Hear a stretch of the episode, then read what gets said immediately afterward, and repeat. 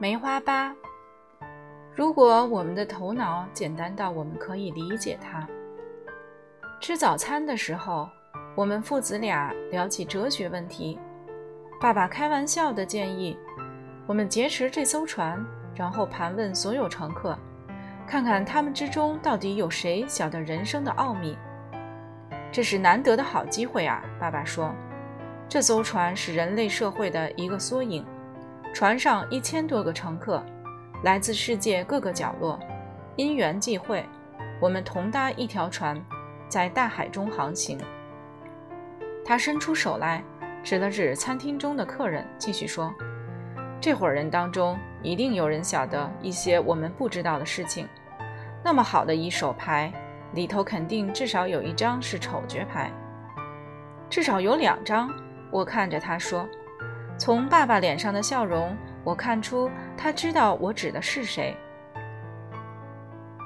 我们实在应该把船上所有乘客聚集在一块儿，一个个询问他们，究竟晓不晓得人是为何而活的。爸爸说，回答不出来的人，我们就我们就把他扔到海里去喂鱼。那些孩子怎么办呢？我问道。他们全都及格，通通通通通过考试。我决定利用早晨的时光从事一些哲学考察。爸爸在读德文报纸，我在游泳池里泡够后，爬到甲板上坐下来，开始观察周遭的人群。有些人手里拿着一罐防晒油，一个劲儿地往自己身上涂抹；有些人捧着一本法文、英文、日文或意大利文的瓶装书，看得津津有味儿。其他乘客。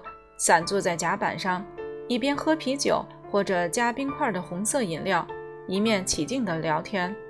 船上还有一些儿童，年纪比较大的跟成年人坐在一块晒太阳，年纪比较小的在甲板上跑来跑去，不时被其他客人的旅行袋和手杖绊倒。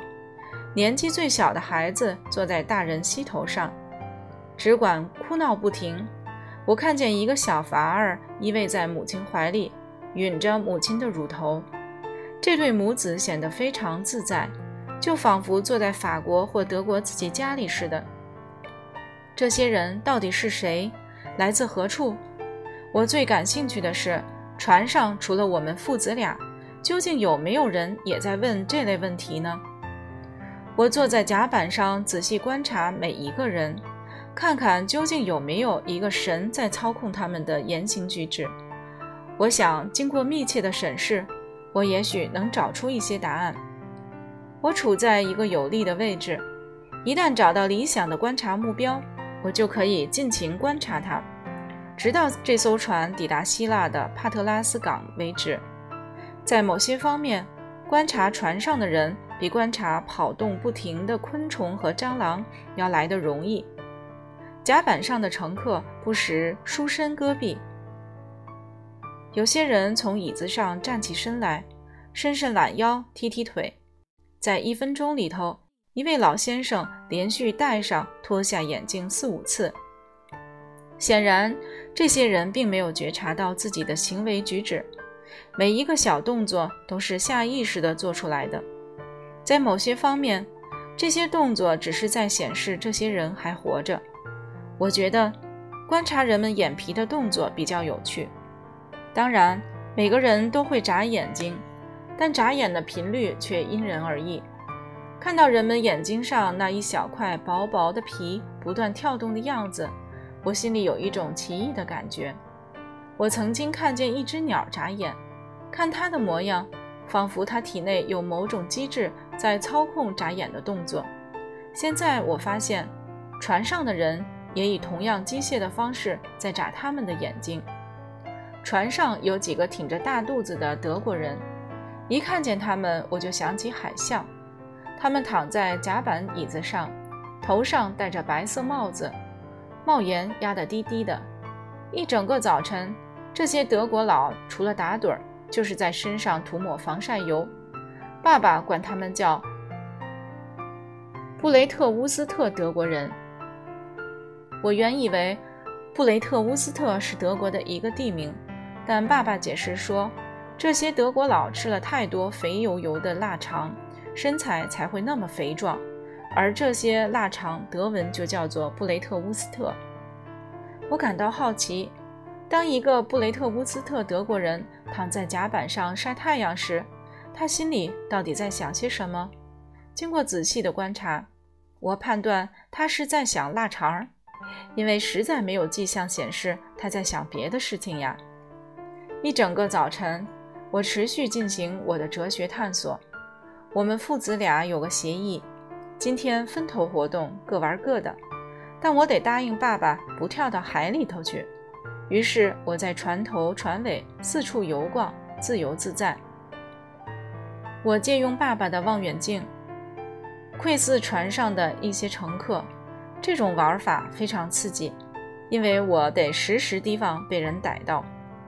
那天早晨，我做的最糟的一件事儿是跟踪一个美国女人。这个婆娘非常诡异，让我对人的本质有更深一层的认识。她站在大厅的一个角落里，回头望望四周，以确定没有人窥探她。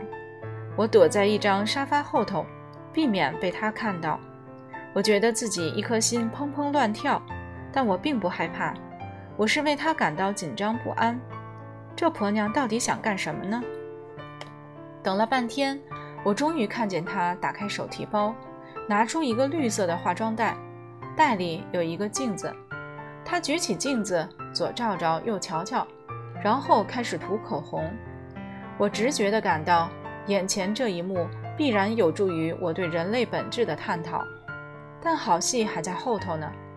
化完妆后，他对着镜中的自己微笑起来。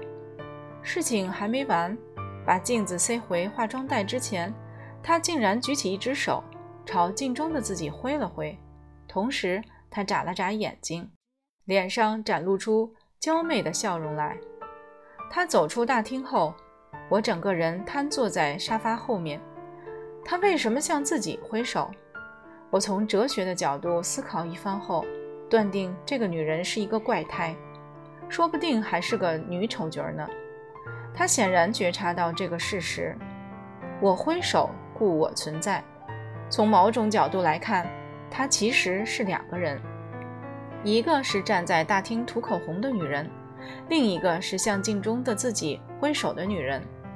我知道拿活人当实验品不完全合法，因此观察过这个婆娘之后，我就暂停我的探索。下午在一场牌桥牌局上相遇时，我径直走过去，用英文问她。能不能把丑角牌送给我？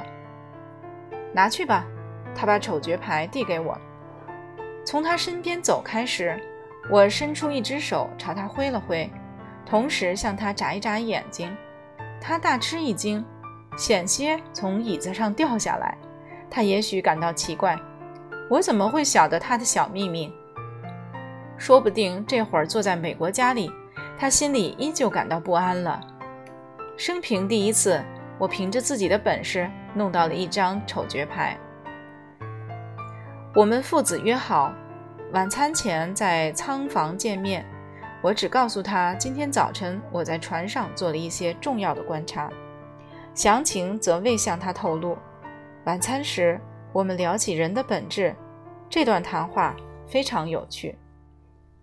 我说：“我们人类真是奇怪的东西。”在很多方面非常聪明，连太空和原子都探索了，对自己却了解不深。接着，爸爸就说出一句非常有意思的话，至今我还记得清清楚楚。如果我们的头脑非常简单，简单到我们可以理解它，那么我们就会变得非常愚笨，愚笨到我们无法理解我们的头脑。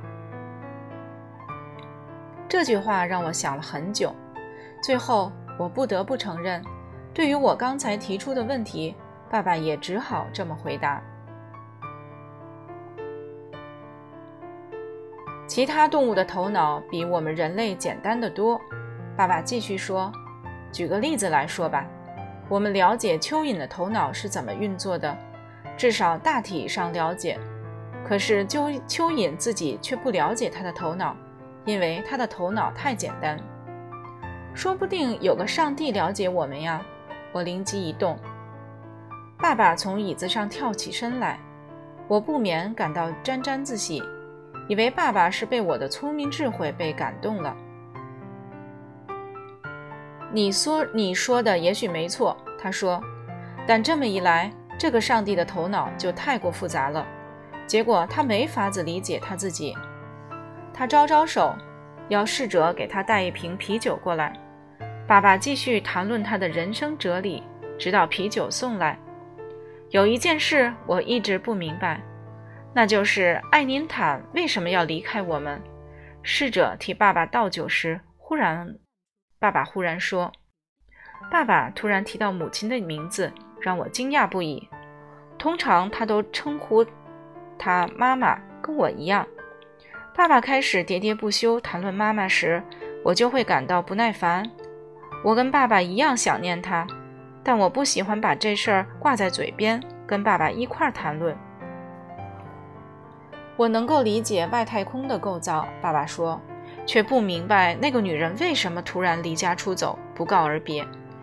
也许那是因为她不了解她自己吧，我回答。爸爸不再吭声了。只管默默吃着晚餐。我想，爸爸和我都没有把握能在雅典找到妈妈。晚餐后，我们在船上四处走走。爸爸指着我们遇到的那些船员和干部，向我解释他们袖章上的条纹所代表的意义。不知怎的，他们使我想起扑克牌中的那些牌。那天晚上，到时时候已经不早了。爸爸却说他想去酒吧小喝两杯，我不想阻止他。我说我想回仓房看漫画书。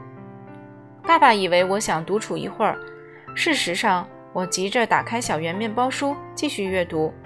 我想知道，当他们坐在山丘上俯瞰侏儒村时，弗洛德会告诉汉斯什么事情。不用说，我根本没读那些漫画书。也许今年夏天我长大了。已经成长到不再想看漫画书了。经历过今天发生的事情，我终于发现，爸爸并不是我们家中唯一的哲学家。我凭着自己的努力，也展也开始展露出一点哲学天分了。